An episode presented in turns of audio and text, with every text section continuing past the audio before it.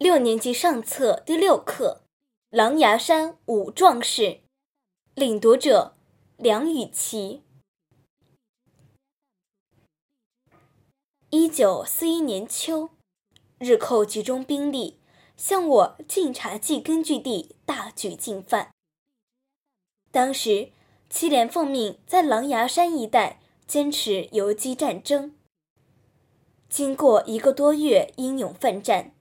七连决定向龙王庙转移，把掩护群众和连队转移的任务交给了六班。为了拖住敌人，七连六班的五个战士一边痛击追上来的敌人，一边有计划的把大批敌人引上了狼牙山。他们利用险要的地形，把冲上来的敌人一次又一次的打了下去。班长马宝玉沉着地指挥战斗，让敌人走近了，才下命令狠狠地打。副班长葛振林打一枪就大吼一声，好像细小的枪口喷不完他的满腔怒火。战士宋玄义扔手榴弹，总要把胳膊抡一个圈，好使出浑身的力气。胡德林和胡福才这两个小战士把脸绷得紧紧的。全神贯注地瞄准敌人射击，敌人始终不能前进一步。在崎岖的山路上，横七竖八地躺着许多敌人的尸体。五位战士胜利地完成了掩护任务，准备转移。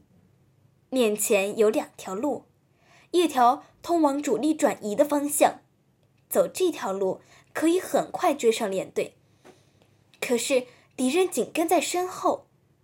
另一条是通向狼牙山的顶峰棋盘陀，那儿三面都是悬崖绝壁。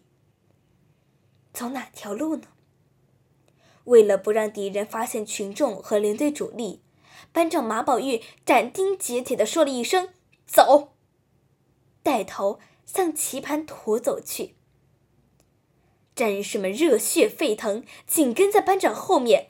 他们知道，班长要把敌人引上绝路。五位壮士一面向顶峰攀登，一面依托大树和岩石向敌人射击。山路上又留下了许多具敌人的尸体。到了狼牙山峰顶，五位壮士居高临下。继续向紧跟在身后的敌人射击，不少敌人坠落山涧，粉身碎骨。班长马宝玉负伤了，子弹都打完了，只有胡福才手里还剩下一颗手榴弹。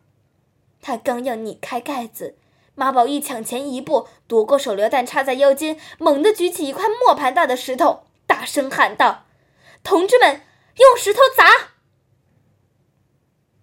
顿时，石头像雹子一样，带着五位壮士的决心，带着中国人民的仇恨，向敌人头上砸去。山坡上传来一阵叽里呱啦的叫声，敌人纷纷滚落深谷。有一群敌人扑上来了，马宝玉嗖的一声拔出手榴弹，拧开盖子，用尽全身气力扔向敌人。随着一声巨响，手榴弹在敌群中开了花。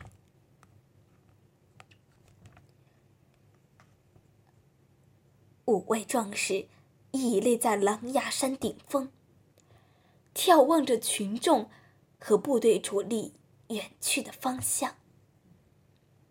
他们回头望望还在向上爬的敌人，脸上露出胜利的喜悦。